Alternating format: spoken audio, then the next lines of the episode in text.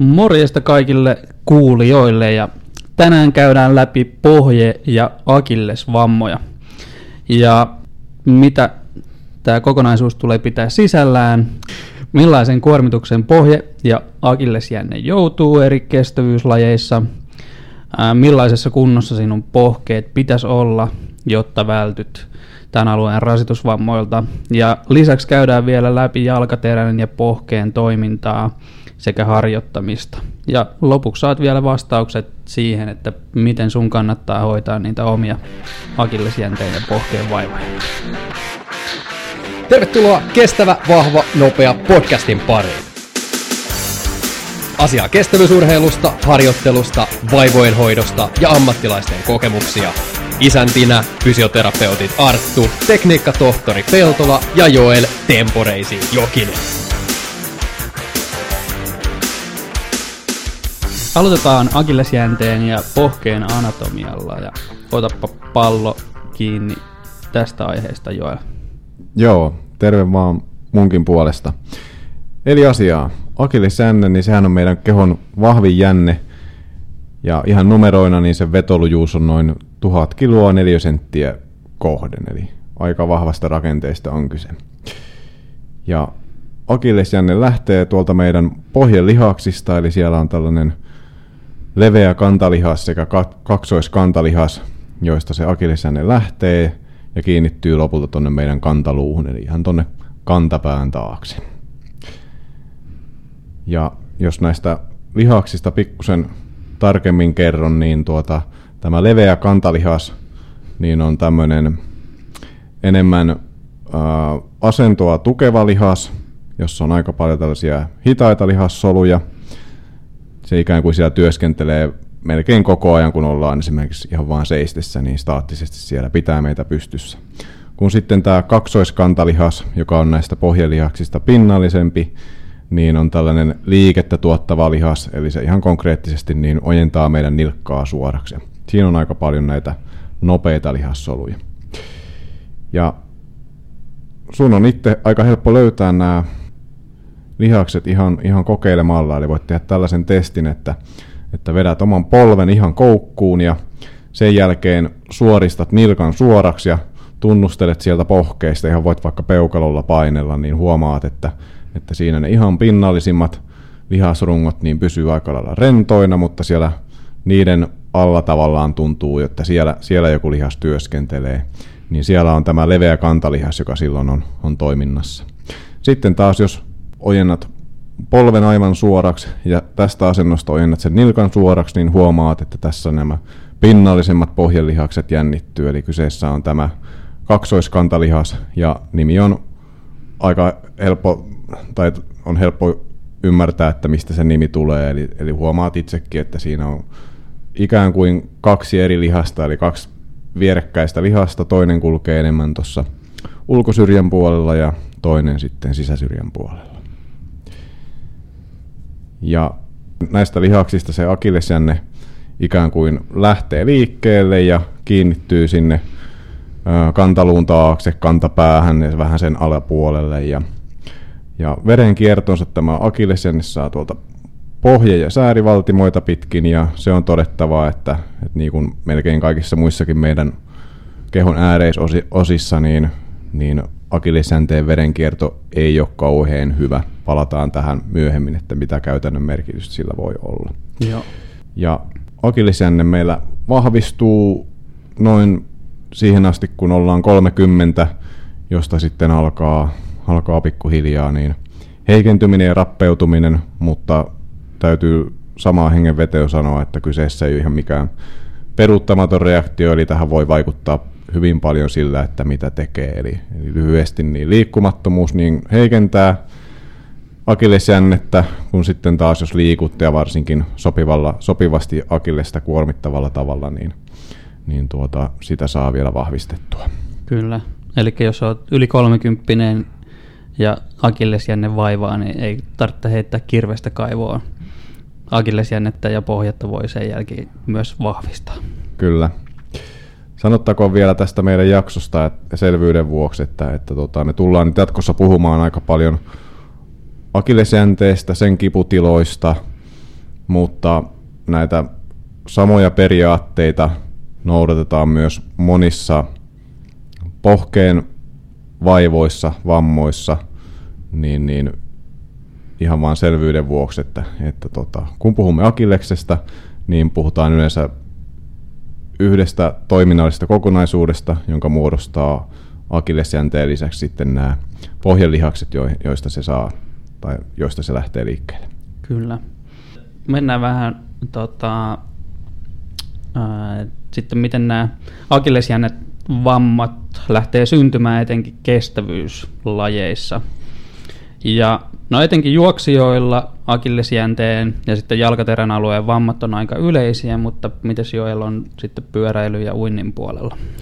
Varmaan siellä vähän harvinaisempaa, että ehdottomasti se näistä kestävyyslajeista, niin juoksu on varmasti se, missä se on kaikista yleisin. Että, et toki pyöräilemälläkin sen saa sen akillesjänteen kipeäksi ja, ja se liittyy ehkä sitten enemmän näihin pyörän säätöihin, että jos näin pääsee käymään. Eli, eli käytännössä satulakorkeus on silloin merkitsevä tekijä. Toinen on sitten, että jos on lukkopolkimet, niin että miten on asettanut tämän glossin, eli, eli siellä kengän pohjassa olevan sen vastinkappaleen, johon se polin sitten lukittuu, niin, niin on kyse näistä säädöistä. Uinnissa on vaikea saada itse akillesjännettä kauhean kipeäksi, mutta pohkeen, pohkeet saa kyllä jumiin ja oikein semmoisen kramppiin, eli, eli silloin yleensä kyse on siitä, että ylempi nilkkanivel on pikkusen jähmeä, eli se ei suoristu se nilkka kunnolla suoraksi, ja se on kuitenkin uinnissa yleensä vaatimuksena, niin sen seurauksena sitten joudutaan ehkä käyttää pikkusen liikaa pohjelihaksia sen uidessa, ja, ja tämän varmaan pystyy melkein jokainen uintia aloitelu allekirjoittamaan, että, että jossain kohtaa ura on käynyt niin, että uintiharjoitus on keskeytynyt siihen, että pohkeet kramppaa oikein kivuliaasti. Kyllä. Mutta miten Arttu, sulla on enemmän kokemusta tuolta hiihdon puolesta, niin miten sillä puolella? Joo. No hiihdossa pohkeen rooli on taas sitten aika iso. Jos mietitään perinteisen tekniikkaa, niin se, että saadaan suksi pitämään, saadaan pito sinne kunnolla aikaiseksi, niin vaatii pohkeelta voimaa. Että jos on lipsumista tai tota, haastetta saada sitä sukseen pitämään, niin yksi ratkaisu voi olla, olla sitten pohkeen vahvistaminen. Toinen, mitä sieltä taas sit vaaditaan, niin on sen nilkan liikkuvuus, että saadaan mm. niin kun, painetta sinne päkiälle ja saadaan paino mahdollisimman eteen sen suksen pidon kannalta. Mutta sitten taas vapaassa, niin se, että pystytään liukumaan mahdollisimman pitkään sillä suksella, niin sitten pohkeen rooli siinä tasapainottamisessa on aika mm. iso. Että aika monella on ensimmäisillä, tota, ensimmäisellä lenkeillä niin jonkunnäköisiä tuntemuksia tuolla pohkeen seudulla Joo, hiihtolenkeillä. Kyllä, voin itse ainakin allekirjoittaa tämän täysin, että Pertsalla sukset lipsuu ja sitten vapaalla se tuntuu varsinkin ensimmäiset lenkit, että on semmoista niin kuin vaan kaatumisen välttelemistä se koko aika ja, ja tota, usein ensimmäiset lenkit ainakin itse loppuu siihen, että tuntuu, että siellä niin kuin jalkaterä ja pohkeen alueella rupeaa niin kuin paukut loppumaan. Joo. Et sitten jonkun verran voi tulla sitten tavallaan tällaista niin kuin siitä monon muodosta ja tota, että jos ei se ihan osu tonne kantapäähän tai kantapää siellä pääsee vähän mm. liikkumaan, mm. niin sitten voi tulla myös niin kuin siitä kengästä johtuvaa niin kuin vaivaa sinne Joo. akillesjänteen seutuville. Kyllä. Onko kroppa jumissa? Älä jää vaivan kanssa yksin. Fysioterapeuttimme auttavat sinut kuntoon. Lisää osoitteesta proximafinland.fi. Sitten jaotellaan lisää tätä meidän päivän aihetta, eli jos ajatellaan kestävyyslajeja, niin harvoin tapahtuu sellaista suoraa äkillistä niin kuin akillesjänteen repeämistä tai mm. katkeamista, että enemmän kestävyyslajeissa ne on tällaisia rasitusvammoja ja kiputiloja. Mm. Ja nämä tällaiset totaaliset repeimet niin on sitten yle, yleisempiä selkeästi tuolla erilaisissa pallolajeissa tai palloilulajeissa, missä tulee kovia spurtteja, suunnanmuutoksia. Etenkin mm. koripallo on tilastojen valossa sellainen laji, missä tulee paljon, paljon vammoja. Joo, kyllä. Akillesjänteellä. Näin on. Eli, mutta kyllä niitä voi, voi sattua kestävyyslajien harrastajillekin, mutta, mutta silloin kyse on yleensä siitä, että siinä on jo pitkään aikaan ollut tilanne päällä Akillesten kanssa, eli siellä on pidemmän aikaa ollut niitä kiputiloja ja on ehkä puskettu väkisin sitten kipua vasten harjoituksia yleensä jo vuosia, jolloin sitten on saatu jänteet siihen pisteeseen, että voi olla loppujen lopuksi aika pienikin rasitus, joka, mm. joka saa aikaiseksi sitten sen, että, että voi tulla se repeämä, mutta yllätyksenä se ei tule. Mutta siis tosiaan tänään ehkä keskitytään tähän, tähän niin kuin, että miten yleensä kestävyyslajeissa nämä syntyy nämä akilles ja pohjaongelmat. Eli, eli kyse on siitä, että on, on ylitetty siellä kudosten kuormituskynnys joko akuutisti tai sitten kroonisesti, eli pitkällä aikavälillä kerrytetty sitä kuormaa vähän liikaa. Sitten käydään vähän läpi, että millaiselle kuormitukselle se akillesjänne joutuu. Meillä on tällainen koottu tällainen taulukko, joka löytyy sitten tuolta meidän nettisivuilta ja tuosta blogin alta löytyy myös linkki kyseiselle sivulle, niin pääset tarkemmin tota taulukkoa katsomaan. Siinä on erilaisia harjoitteita jalkaterälle ja sitten niissä on mitattu, mitattu minkälaisia kuormia akillesjänteelle tulee. Ja siinä on mitattu myös kahta, kahta muuttujaa, mitkä on nostettu nyt tuohon meidän taulukkoon mukaan, eli tavallaan sitä kokonaiskuormitusta siinä yhdessä liikkeessä, mutta myös sitten tavallaan tällainen maksimaalinen piikki, eli suurin arvo, mitä siinä suorituksessa on käynyt. Kyllä, ja oikeastaan kun tätä taulukkoa katsoo, niin, niin tällai, kun ensimmäisen kerran se silmäili läpi, niin mikä niin kuin pisti silmään ja yllätti, että kuinka paljon loppujen lopuksi niinkin arkinen asia kuin kävely niin kuormittaa akillesjänteitä. Kyllä. Eli jos ajatellaan yhtä askelta kävelyssä, niin akillesjänteeseen kohdistuu noin nelin, neljä kertaa oma paino, mm. sen kokoinen kuorma. Ja esimerkkinä mulla, mulla yksi asiakas, jolla oli jalkaterän alueen kiputiloja. Ja oli käyty lääkärissä myös tutkimussa, että nilkasta, nilkasta löytyy kulmamuutoksia. Ja sitten oli ollut yksi epäily, että mahdollisesti johtuu myös johtuu näistä muutoksista ne kivut, mutta sitten lähdettiin vähän tarkemmin tutkimaan sitä jalan ja jalkaterän toimintaa ja testattiin vähän pohkeen voimaa, niin käytännössä tällainen yhden jalan varpaille nousu onnistui viisi kertaa, eli ei kauhean montaa. Mm, joo. Ja kun me tätä taulukkoa katsotaan, niin kuormat, mitä kävelyssä ja yhden jalan varpaille nousussa tulee, niin ne on suurin piirtein samanlaiset. Mm, kyllä, kyllä. Ja tosiaan niin tässä taulukossa niin, niin verrattuna sitten taas juoksuun, niin, niin loppujen lopuksi juoksuaskeleen aikana niin ne kuormat akillesjänteelle niin on ne pikkusen suuremmat kuin kävellessä – että ehkä sitten tämmöinen, että tässä toinen arvo, mitä on katsottu, on niin kuin yksittäinen niin kuin korkein kuormituspiikki siinä suorituksen aikana, niin se nousee selvästi isommaksi juoksussa. Mutta ei toi kävely kauhean kaukana ole, ole akillesjänteen kuormituksessa niin, niin tuosta juoksusta. Ja sitten tänne kävelyn alle jää monia tällaisia niin kuin, aika tämmöisiä raskaitakin liikkeitäkin, esimerkiksi kyykky ja askelkyykky, niin on täällä lista häntä päässä oikeastaan. Jep. Ja, ja, mutta tästä on tavallaan niin kuin hyvä muistaa se, että riittää jo, se kävely on tosiaan jo niin kuormittavaa akillesjänteelle, että, että pelkästään niin kuin kävelemällä, kävelemällä voi saada akillekset kyllä kipeäksi ja, ja paljon meillä on asiakkaita, että, että ei välttämättä edes harrasta kestävyyslajeja, että on ihan arkiliikkumista ja kävelemistä, mutta että se kävely on se, missä ne oireet tulee ja, ja tavallaan se asia, että mihin on sitten mihin halutaan helpotusta, että kun kävellessä akillekset kipeytyy pitkässä aikaa. Kyllä. Ja niin kuin tuosta mun äskeisestä esimerkistä tota, voi päätellä, niin välttämättä ne oireet ei ole siellä itse akillesjänteessä mm. tai pohkeessa, vaan sitten se iskunottava paikka on enemmän siellä jalkaterän alueella.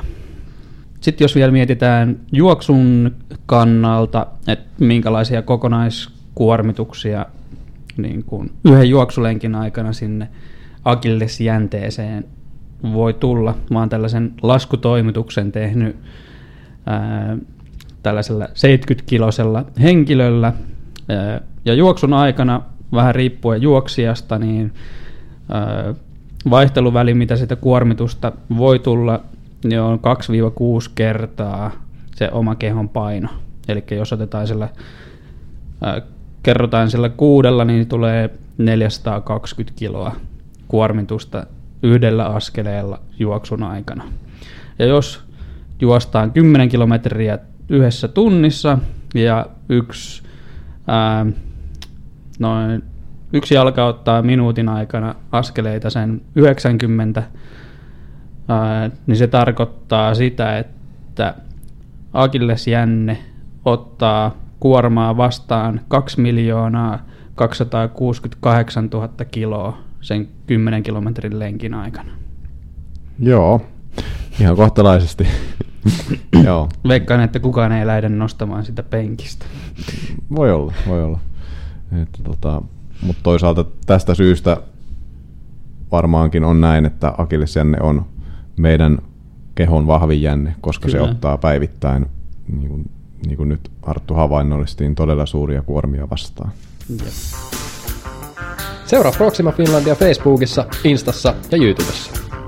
Siellä lisää vinkkejä treenejä. Hyvä. Siirrytään sitten pikkusen kineettisessä ketjussa alaspäin, niin tuonne jalkaterään. Eli ainakin sen verran, että, että miten se vaikuttaa tuohon akillesjänteen kuormitukseen ja, ja tuota niin, ää, tarkemmin tuota jalkaterän toimintaa niin tullaan käsittelemään tulevissa jaksoissa, eli, eli suunnitteilla on tämmöinen juoksukenkä special jossain kohtaa, niin se, se on sitten kohta, jossa käydään näitä asioita vielä tarkemmin läpi. Mutta varmaan monelle on, on tuttua nämä termit pronaatio, supinaatio, että ainakin siinä kohtaa, jos olet tutustunut juoksukenkävalikoimaan ja käynyt ehkä, ehkä urheiluliikkeessä testaamassa, että et, et mikä se nyt on se sun oma jalka. Siellä on saattu tehdä tämmöinen ihan niin sanottu analyysi siitä omasta jalasta tai askelluksesta, joka yleensä kyllä valitettavasti tapahtuu ihan vaan siten, että seisotaan paikallaan ja, ja siitä vedetään johtopäätöksiä, että minkälaista kenkää tarvitaan, mutta se ei kyllä valitettavasti ihan riitä, riitä kertomaan siitä, että onko jalka mm. nyt esimerkiksi pronatoiva tai supinoiva. Kyllä. Se on hyvä ottaa huomioon, että nämä pronaatio ja supinaatio, niin ne on ihmiskehon liikkeitä eikä mm. asentoja, niin sitten jos niitä tarkastellaan paikallaan, niin se, se ei kerro siitä niin kuin jalkaterän toiminnasta mitään. Mm, kyllä. Mitä yhteyksiä tällä on noihin akillesvaivoihin, niin, niin jonkin verran löytyy näyttöä tällaisesta, että, että jos se jalkaterän asento tai liikemalli siellä kuormituksessa on kovin tällainen pronaatiovoittoinen, ja pronaatio tarkoittaa sitä, tai mistä se nyt ehkä itse on helpoin huomata, että, että nilkka kippaa ikään kuin tuonne sisälle päin tai keskelle päin voimakkaasti, niin se suunta on pronaatio, sitten päinvastainen on supinaatio. Niin tällaisilla, ketkä on voimakkaasti pronatoivia, niin, niin voi olla jonkin verran, ovat ehkä vähän alttiimpia akillesvaivoille muutamista eri syistä. Mm. Eli mitä asioita on löydetty liittyen pronaatioon ja akillesjänteiden toimintaan, niin esimerkiksi tällainen, että pronatoivilla henkilöillä niin tämä akillesjänteen verenkierto on kuormituksessa heikompaa kuin sitten muilla, eli neutraalisti askeltavilla. Eli tuossa aiemmin jo kerrottiin siitä, että se ei, ei ole kovin hyvin hy, hyvä se verenkierto siellä akillesjänteen alueella ja, ja vaikuttaa siltä, että se pronaatio saattaa entisestään niin heikentää sitä tilannetta. Toinen sitten tämmöinen mekanismi on, on se, että, että se pronaatio, pronaatioliike niin kohdistaa pikkusen liikaa rasitusta niin erityisesti sinne akillesjänteen mediaalisivulle, eli sinne akillesjän, vielä niin kuin akillesjänteen sisäsyrjän puolelle, niin se kuormitus kasvaa, jos jalka pronatoi voimakkaasti. Joo. Ja toi, kun noita jalkaterän toimintaa lähdetään analysoimaan, niin mekin käytetään siinä aika paljon videota ja mm. sitten vielä hidastetaan, hidastetaan sitä videota, että me oikeasti nähdään, että mitä siellä jalkaterässä tapahtuu. Mm. Ja vaikka se pronaatiosuuntainen liike olisi niin kuin suhkot iso, niin merkittävää on myös se, että missä ajassa se mm. tapahtuu. Kyllä, kyllä. Mulla esimerkiksi yksi tällainen pohjevaimainen asiakas katsottiin juoksutekniikka-videota ja sitten katsottiin sitä, että kuinka kauan kestää siitä, kun kengän, pohja, kengän pohjan ensimmäiset osat ottaa maahan Mm. ja kauan kestää aikaa siitä, että tavallaan jalkaterä menee sinne ikään kuin ääripronaatiosuuntaan. Silloin puhuttiin tuhannesosista siinä videolla. Eli sada, sadasosat ei edes muuttunut, Mm. kun sitä nauhaa, nauhaa kelattiin. Eli se oli äärimmäisen nopea liike, Mm. mikä kertoo siitä, että siellä ei ole minkäännäköistä jarrutusta. Ne Mm. mm. lihakset ei pystynyt niin kuin hallitsemaan sitä liikettä ollenkaan. Joo. Ja se oli myös sen näköinen, näköinen se liike, että se tapahtui niin kuin sormia napsauttamalla niin sanotusti. Mm, kyllä. Mutta tosiaan pronaatio on, on semmoinen normaali liike, joka siellä siis kuuluu olla, että sitten on Kyllä. oleellista, että se tapahtuu oikeassa kohtaa ja oikein mittaisena. Jep. Ja sitten on myös huomioitava se, että et, et vaikka olisi jollain lailla analysoitu, että on tällainen, että joko se jalkaterä on, on, on jatkuvasti pronaatiossa tai sitten on tällainen pronaatiovoittoinen liikemalli, niin se ei automaattisesti tarkoita sitä, että akilles jännevaivoja tulisi olemaan. Mutta että jonkin verran on näyttöä, että, että näillä kahdella on yhteyttä. Miten sitten pohkeiden voimaa voi testata? Joo, no sitä ainakin kestovoima osalta on helppo testata ja nämä testit on osoittautunut aika luotettaviksi.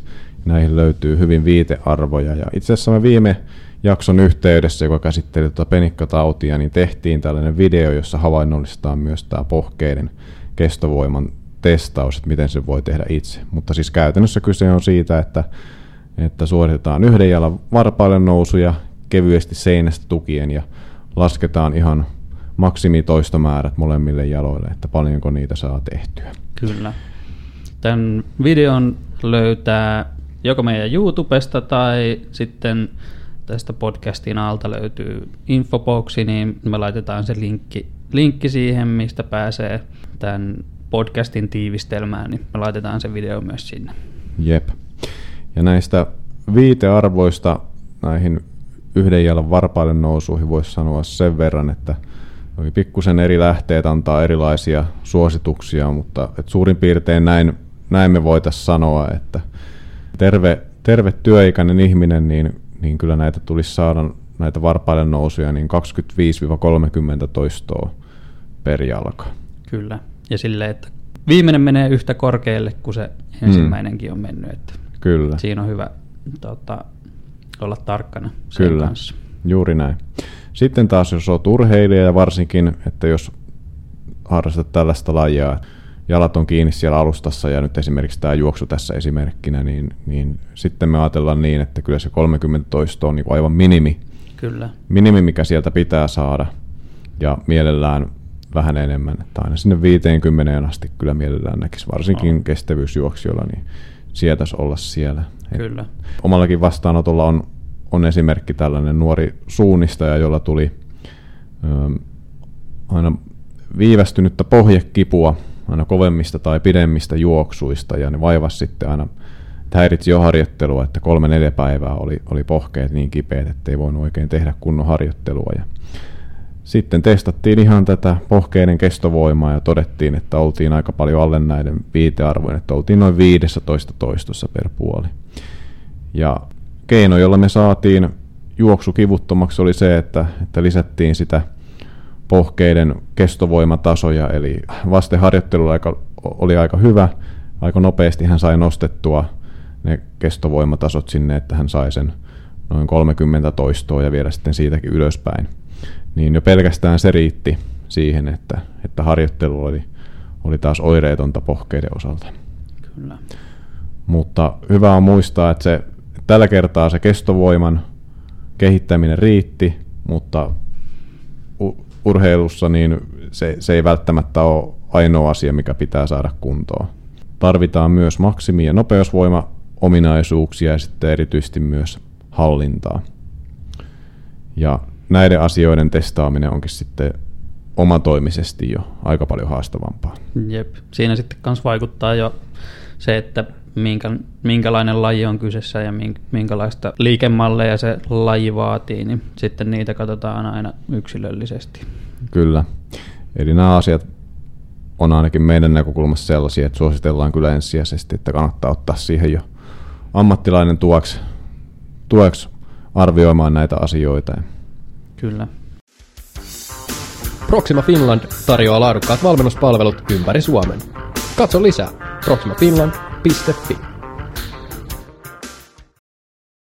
Sitten me vähän koottiin asioita, että mikä kaikki voisi oikeastaan auttaa ja sitten vähän kumotaan myös sellaisia että oletuksia, että mikä mm. voisi auttaa, mutta sitten ei ehkä niin paljon autakaan. Kyllä. Lähdetään liikkeelle tärkeimmästä. Vastaus on ehkä pikkusen tylsä, ei se mitä niin kuin ehkä halutaan tehdä ja, ja tämä on toistunut useasti jo aiemminkin podcasteissa, mutta mm. tärkein tässä siis akilles- ja pohjevaivojen hoidossa ja ennaltaehkäisyssä on, on tuo levol ja rasituksen suhde. Ja sitten vähän siihen liittyen niin se kudosten rasitustoleranssin lisääminen. Kyllä. No sitten, mekin paljon tehdään hierontoja ja erilaisia passiivisia hoitoja, käsitellään kalvoja ja venytetään ja vanutetaan, mutta niin kuin tutkimuksetkin sanoo, niin passiiviset hoitokeinot ovat kauhean tehokkaita. Niistä saattaa olla hetkellisiä, hetkellistä apua esimerkiksi hieronnasta, vaan tarvitaan pääfokus, että se on siellä aktiivisessa kuntouttamisessa. Kyllä. Ja samalla lailla sitten tällaiset jalkinen asiat, että onko se sitten tukipohjallisista, minkälaiset juoksukengät valitaan, niin, niin toki niitäkin kannattaa katsoa, että on jonkin verran näyttöä, että esimerkiksi iskuja vaimentavat pohjalliset niin vähentää, vähentää noita vaivoja. Samoin juoksukengät, jos on pikkusen kantakorotusta, eli kantapää jää mm. siis korkeammalle kuin varvaslinja, niin saattaa olla pientä hyötyä, mutta tässä niin kuin asioiden mittakaavassa niin kyse on aika semmoista pienistä asioista. Niin, viilaamisesta. Niin, kyllä. Ja taaskin niin todennäköisesti niin pelkästään näiden asioiden korjaaminen ei riitä, vaan ne on vaan ikään kuin semmoisia tukikeinoja sille aktiiviselle kuntoutukselle. Hmm. Kyllä. Että se kantakoroke siellä kantapään alla, niin se lyhentää sitä akillesjännettä, jolloin sille ei tule niin isoa kuormaa, hmm. mutta sitten sekin auttaa, auttaa hetkellisesti, mutta se ei kuitenkaan niin kuin vielä lopullisesti sitä, tai se ei ratkaise sitä ongelmaa, Kyllä. ongelmaa siellä. Kyllä. Ja sitten toi iskua vaimentavat pohjalliset, niin sitäkin on tutkittu sotilailla, että siinäkin voidaan ajatella, että marssitaan pitkiä matkoja, isoja mm. kuormia selässä, niin sitten, että miten se on sovellettavissa sitten pyöräilijän tapaukseen tai uimarin tapaukseen tai juoksijan tapaukseen, niin tota, voi kokeilla, mutta se ei ole lopullinen ratkaisu. Kyllä.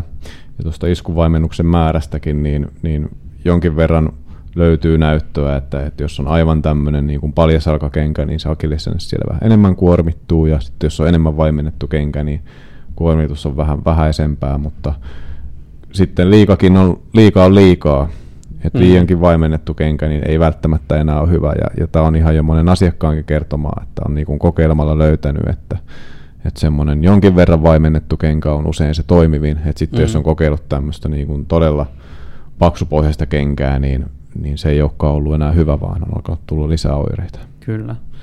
Mun mielestä olikohan se siitä puolitoista vuotta sitten tuli tutkimus just näissä, missä vertaili, vertailtiin eri eri paksuisia kenkiä ja miten ne vaikuttaa siihen impaktiin, mikä tulee niin kuin kehoon. Joillakin saattoi käydä niin, että kun ne heitti paksummat kengät jalkaan, niin mm. vaikka ajattelisi, että se vaimentaa enemmän, mutta sitten mm. se kehoon tuleva impakti oli kuitenkin mm. kasvu verrattuna sitten niihin ei niin vaimennettuihin kenkiin. Kyllä. No sitten kylmä ja akillesjänne, niin tässä on niin kaksi tulokulmaa tähän asiaan. Ja, ja otetaan ensimmäinen tämä ähm, kylmä ja sitten tämä niin liikunta- tai urheilusuoritus. Eli niin kuin tuossa aiemmin mainittiin, niin se akillisjänne, niin se verenkierto ei ole kauhean hyvä sillä alueella, niin jos liikutaan toisin sanoen esimerkiksi viileissä olosuhteissa, niin kannattaa suojata niitä akilleksia kylmältä. Että paljon näkee niin kuin aktiivijuoksijoilla tämmöisiä niin kuin nilkan lämmittimiä mm. viileillä keleillä, niin tämmöisiä kannattaa käyttää. Ja toinen asia on sitten ihan se, että, että varsinkin jos on kovatehoinen suoritus edessä, niin kannattaa käyttää riittävästi aikaa siihen niin kuin verryttelyyn ja lämmittelyyn, niin kuin lähtee tekemään sitä suoritusta. Kyllä. Ja itse ainakin pyöräilee kesät, talvet töihin, niin sitten huomaa siinä vaiheessa, kun alkaa olla ensimmäisiä pakkasia, niin mm. tota, silloin joutuu laittaa vähän paksumpaa housua päälle. Kyllä. No miten sitten Arttu, niin tämä kylmä hoito, jota perinteisesti suositellaan aina esimerkiksi välittömästi rasituksen jälkeen? No siitä voi olla sellainen lyhyt aikainen apu, ja oikeastaan sitä ei niin kuin järin pitkää kannata käyttääkään. Ää, että se, sitä voi ajatella vähän niin kuin tulehduskipulääkkeitä tai mm. kipulääkkeitä, että, että niitä käytetään siinä pahimmassa vaiheessa ja tavallaan sen liikkumisen mahdollistamiseen. Mm. Et sitten tota, jos ajatellaan tällaista vähän tehokkaampaa huippukylmähoitoa, niin sitten niin sitäkin pystytään antaa sellaisena sarjana ja sillä saadaan vähän isompi reaktio ja itse asiassa sen kylmän tavoitteena on lisätä sen alueen aineenvaihduntaa, eli mm. saadaan sitä kautta myös sit sitä paranemisprosessia siellä käyntiin. Kyllä. Ja tähän liittyen niin ollaan tehty video liittyen tähän huippukylmähoitoon myös jännevaivoissa, niin käy katsomassa tuolta meidän YouTubesta tai sitten tuolta meidän nettisivuilta, niin blogista löytyy linkki tänne. Joo, pistetään tuohon alas. Sama linkki kuin mikä aikaisempikin video. Niin sen takaa löytyy kaikki tähän podcastiin liit- ekstra sisältö. Jep. No niistä kipulääkkeistä vielä, niin, niin sitten tämä tällainen tulehduskipulääkekuuri, niin se on usein se, mitä, mitä määrätään, ja on kyllä itsekin tullut sitä aina suositeltua jännevaivoihin liittyen, mutta että nykyään aletaan vähän ehkä olla sitä mieltä, että sitä ei niin kuin, ainakaan niin kuin ihan automaattisesti ei pitäisi aina määrätä sitä tulehduskipulääkekuuria. Joo. Mitä noita jänne, jännevaivoja on tutkittu, vaikka siellä niin kuin olisi turvotusta, ää, niin välttämättä siellä ei ole tulehduksellista komponenttia. Ja sitten se tulehduskipulääke saattaa estää sitä kehon paranemisprosessia siellä. Mm. Eli siitä tulehduskipulääkkeestä voi olla jopa haittaa niin kuin pidemmässä mm. kaavassa. Eli silloin parempi valinta on pelkkä kipulääke, millä sitten mahdollistetaan sitä liikkumista. Kyllä.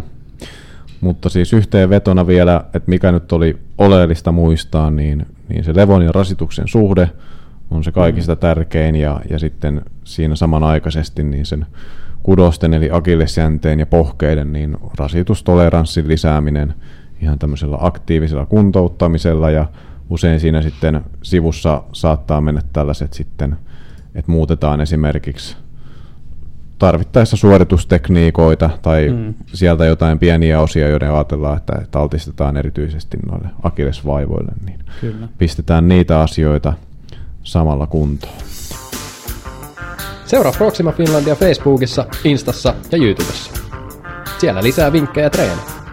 Siirrytään sitten vielä konkretiaan, että on nyt puhuttu tuosta akillesjänteen vahvistamisesta, niin että miten sitä ihan konkreettisesti niin pitäisi lähteä tekemään. Kyllä. Eli siinä vaiheessa, kun tilanne on akuutti, niin kannattaa vähentää sitä harjoittelussa tuleviin kuormituspiikkejä – mitkä kipeyttää sitä akillesjännettä lisää. Eli se kuormitus haltuun sieltä. Kyllä. Eli ei voida vaan lisätä sitä harjoittelua siihen olemassa olevan kuormituksen päälle. että sitten tulee kyllä vaan entisestään paheneva noidankehä niistä vaivoista. Että levo- ja rasituksen suhde pitää ihan ensimmäisenä saada kuntoon. Kyllä. No usein sitten, ja varsinkin jos tilanne on ollut ärhäkkä, niin aloitetaan tällaisella isometrisellä lihastyöllä, eli, eli siellä lihas supistuu ilman näkyvää liikettä. Kyllä, se on ihan niin kuin, hyvä vaihtoehto myös just siinä tilanteessa, kun on sitä kipua, ja etenkin jos se liike tuottaa sitä kipua, mm. niin joskus voi olla se, että saadaan jännitys aikaiseksi sinne ilman sitä liikettä, pystytään lisäämään sitä voimakapasiteettia. ilman liikettä. Kyllä. Ja jonkin verran vaikuttaisi myös että tällaisella isometrisellä lihastyöllä on ihan, ihan kipua lieventävä vaikutus.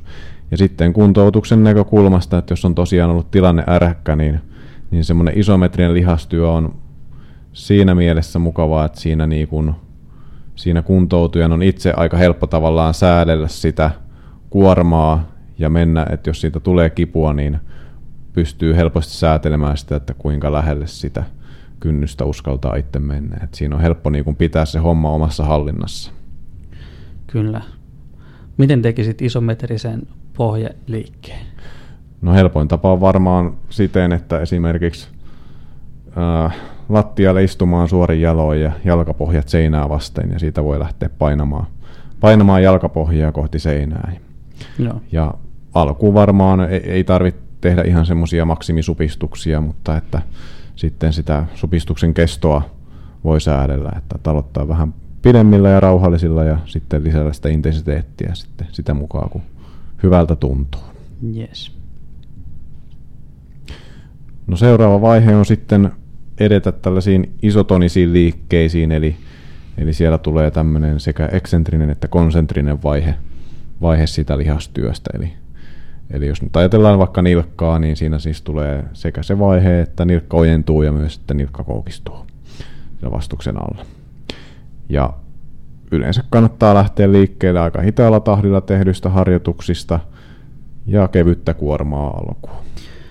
Sitten on tärkeää, että tarkkailee sitä kipuvastetta, eli sen harjoituksen sisällä, mutta sitten myös päivien välillä, että mm. miten se akillesjänne reagoi siihen harjoitukseen. Että jos on tänään tehty harjoitus, millaista se kipu on illalla tai ää, seuraavana aamuna tai seuraavien päivien aikana. Ja fysioterapiassakin me käytetään sitten tällaista ihan kipupäiväkirjaa, mikä mm. annetaan asiakkaille, mitä ne pystyy sitten täyttämään, niin pystytään sitten vastaanotollakin tsekkaamaan, että mitä on, mitä on tehty ja miten se on vaikuttanut siihen kiputuntemuksiin ja toimintakykyyn. Ja mm. Pystytään sitten siitä suunnittelemaan taas niin kuin eteenpäin sitten seuraavia viikkoja. Kyllä. Sitten kun nämä tällaiset isotoniset liikkeet alkaa sujua, niin sitten ruvetaan yleensä laittamaan lisää haastetta siihen harjoitteluun. Eli otetaan tämmöisiä toiminnallisempia liikkeitä, koko kehoharjoitteita, joissa pohja ja akilles joutuu tavallaan ää, osallistumaan siihen koko kehon tämmöiseen läpi kineettisen ketjun kulkevaan liikkeeseen. Ja viimeinen vaihe on sitten ottaa jo nopeuskomponenttia mukaan. Se on varsinkin urheilulajeissa, niin on kuitenkin akillesjänteen ja pohkeen tehtävä, niin on olla aika räjähtävä. Kyllä, se on siellä juoksuakin, kun ajatellaan, niin se on siellä niin kuin keskivartalosta, jos lähdetään liikkeelle, että se on se voiman, niin kuin, tota, tai mitä vasten voimaa tuotetaan, niin sitten se on siellä pohje ja akillesjänne on ikään kuin siellä piiskan päässä antamassa mm. viimeisen silauksen siihen ponnistukseen ja eteenpäin menemiseen. Niin Kyllä. Sitten silloin on aika iso merkitys siinä lopputuloksenkin kannalta. Jep. No yksi asia, mikä me tässä nyt oikeastaan tarkoituksella jätettiin kertomatta, on mm. se, että, että mistä tiedät, että koska voit edetä tässä harjoittelussa esimerkiksi seuraavaan vaiheeseen, niin siihen ei ole oikein olemassa mitään sellaista yhtä oikeaa vastausta, että teen näitä harjoitteita kaksi viikkoa ja siirryn näihin, vaan, vaan se eteneminen on yksilöllistä vasteiden mukaan ja kyllä me niin kuin lähtökohtaisesti suositellaan, että se tapahtuisi ammattilaisen mm. valvonnassa. Eli siinä on useita kriteerejä, joita tavallaan seurataan ja, ja jotka pitää täyttyä, että ajatellaan, että, että kuntoutuja on valmis menemään eteenpäin sen asian kanssa. Että, että ainoa, toi on, yksi asia on toi kipu ja kipuvaste, mistä tuossa Arttu äsken puhukin, mutta sitten on paljon muutakin sitten, mitä arvioidaan, että, että millä perusteella mennään eteenpäin. Kyllä. Ja ammattilaisen kanssa on tärkeää se, että kun se tehdään yksilöllisesti, niin se tarkoittaa sitä, että voidaan harjoitella turvallisesti, tehdä oikealla kuormalla, oikealla tavalla, mm. oikeaan aikaan. Ja silloin niin sanotusti säästetään aikaa. Mm. Että joko niin, että se, joka pystyy etenemään, etenemään nopeammin, niin sen kanssa voidaan edetä nopeammin, Mm. mutta sitten se, kuka tarvitsee enemmän, enemmän aikaa siihen kuntoutumiseen, niin sitten se ei kahden viikon jälkeen riko itseään vielä pahemmin, Kyllä. vaan se säästää itsensä sitten siltä rankemmalta kuntoutukselta. Kyllä. Ja keskimäärin tällainen, että jos, jos kuntoutellaan jännettä, niin, niin kyseessä on kuitenkin pitkä prosessi. Että Mm. yleensä siinä aina kuukausista puhutaan vähintään. Kyllä. Niin se eteneminen siinä, siinä kuntoutuksen aikana, niin kyllä sillä niin kuin aika hidasta ja maltillista on. Että esimerkiksi itse on sen verran kärsimätön ihminen, että, että jos tässä nyt pahemmin saisin itselleni aikaiseksi akillisjännen vaivoja juoksemalla, niin tuota, kyllä mä tässä kollegan ottaisin tähän kumppaniksi tähän kuntoutusmatkalle, että tota, itse tulisi kyllä ojottua mutkia. Pari viikkoa varmaan jaksin mennä rauhassa, ja, mutta et sitten lähtisin kyllä oikomaan jo. Niin. Vaikka, vaikka itsekin tietää nämä asiat, niin tota, ihmismieli on heikko. Onneksi mä oon vähän rauhallisempi kuin Joel. Joo. No sitten vielä näihin akillesvaivoihin ja juoksuun liittyen, niin tämä on se yleinen kysymys ja mihin yleensä haetaan vastausta. Eli, eli missä vaiheessa voi ruveta sitten juoksemaan. Kyllä. No ensimmäinen tällainen niin kuin mittari, mitä voi käyttää, niin viitaten siihen kuormitustaulukkoon, niin 30 minuuttia reipasta kävelyä, kun se sujuu ilman oireita, mm. niin sitten me voidaan antaa lupa ottaa sinne 30 minuutin kävelyyn esimerkiksi 5 minuutin juoksupätkä. Mm. Mm. Eli sä saat alkaa sitten kokeilemaan sitä. Mm. Mm. Ei tarkoita sitä, että jos menee 30 minuuttia kävelyyn, et voi lähteä tunnin juoksulenkille. Mm, kyllä. Vaan se on, on säädettävä sitten sitä kuormitusta sillä vauhdilla ja niin kuin matkalla. Ja sitten Joo. Jos tota, niin kuin homma näyttää hyvältä ja pelittää, niin sitten pikkuhiljaa mm. kuormitusta lisää. Kyllä. Eli kun se reipas kävely onnistuu, niin voi siis ruveta ottaa juoksuaskeleita, mutta mm. Ei vielä juoksulenkkejä. No toinen sitten ihan käytännön työssä huomattu on, ei nyt varsinaisesti perustu mihinkään näyttöön, mutta näistä varpaille nousuista me tässä puhuttiin. Eli. Mm. eli siinä vaiheessa, että jos pystyt suorittamaan niitä yhden jalan varpaille nousuja sen noin 30 toistoa, niin voidaan myöskin ajatella, että, että ollaan varmaan siinä tilanteessa, voi ainakin lähteä koittaa niitä juoksuaskelia. Kyllä. Kääntäen sitten, että jos se tilanne on se, että, että, että joko niinku heikkous tai kipu häiritsee sitä suoritusta, että saat tehtyä vaikka viisi varpaille nousua, niin älä nyt lähde mm. Silloin koittaa vielä sitä juoksua. Jep. Että tuossa vaiheessa, kun menee se 30 varpaille nousua yhdellä jalalla, niin tiedetään, että siellä on kestovoimat kohtuullisella mm. tasolla, mm. mutta sitten esimerkiksi siinä vaiheessa, jos olet esimerkiksi päkiä, juoks, tai päkiä voittoinen askellus sulla, niin sitten se maksimivoima ja nopeusvoima siellä pohkeen akillesjänteen alueella on vähän isommassa roolissa, niin välttämättä Mm. toi ei ole yksi oikonen ohje. Kyllä, kyllä. No sitten jos lähdet lisäämään sitä juoksua sinne, niin sitten semmoinen tärkeä mittari on tosiaan se, että kuinka se kipu käyttäytyy varsinkin sitten sen juoksun jälkeen, eli kuinka pitkään siellä akilleksen tai pohkeen alueella tuntuu sitä kipua. Ja jos se alkaa olla sitä luokkaa, että, että menee kolme neljä päivää toipuessa siitä lenkistä, niin se on kyllä vähän liikaa silloin se kuorma. Et sitten pitää mm. Mennä skaalassa alaspäin ja ottaa esimerkiksi toi taulukko käteen ja katsoa jotain, jotain sellaisia suoritteita, jotka kuormittaa akillesnettä vielä vähemmän. Et ihan ei ole vielä valmiit tuohon juoksusuoritukseen. Yes. Sitten tähän loppuun meillä on teille kaksi virkettä. Kyllä. Ja ensimmäinen kuuluu, älä jää akillesvaivojen kanssa yksin, vaan hae siihen ammattilaisen apua. Eli hoidetaan homma alusta loppuun kunnolla, ettei tule takapakkeja ja, ja toki me täällä tota, niin, tuetaan siinä samalla muutenkin sitä suorituskykyisyyden paranemista, eli harjoitetaan myös muita asioita kuin pelkästään sitä akillesta siihen suorituskykyyn liittyen. Jep. Ja sitten näissä jaksoissa siirrytään seuraavaksi takaisin valmennuksellisten aiheiden pariin. Mm. Eli seuraavaksi käydään läpi vähän kestävyysharjoittelun rytmittämistä. Jep, Tämä on oikeastaan kuulija toive. Tämä on nyt Mm. mm. useammasta, useammalta eri kuulilta tullut tämä toive, että, että kaipaa vähän neuvoja ja ohjeita siihen harjoittelun rytmittämiseen. Niin otetaan se nyt sitten seuraavaksi. Kyllä. Kiitos seurasta. Mä olin Peltolan Arttu Ja mä olin Jokisen Joel. ja kuullaan seuraavassa podcastissa. Moro! Morjes. Kiitos seurasta. Laita podcast seurantaan ja saat ilmoituksen aina, kun uusi jakso ilmestyy. Facebookissa ja Instassa lisää harjoitteluun liittyviä vinkkejä. Nähdään lenkillä.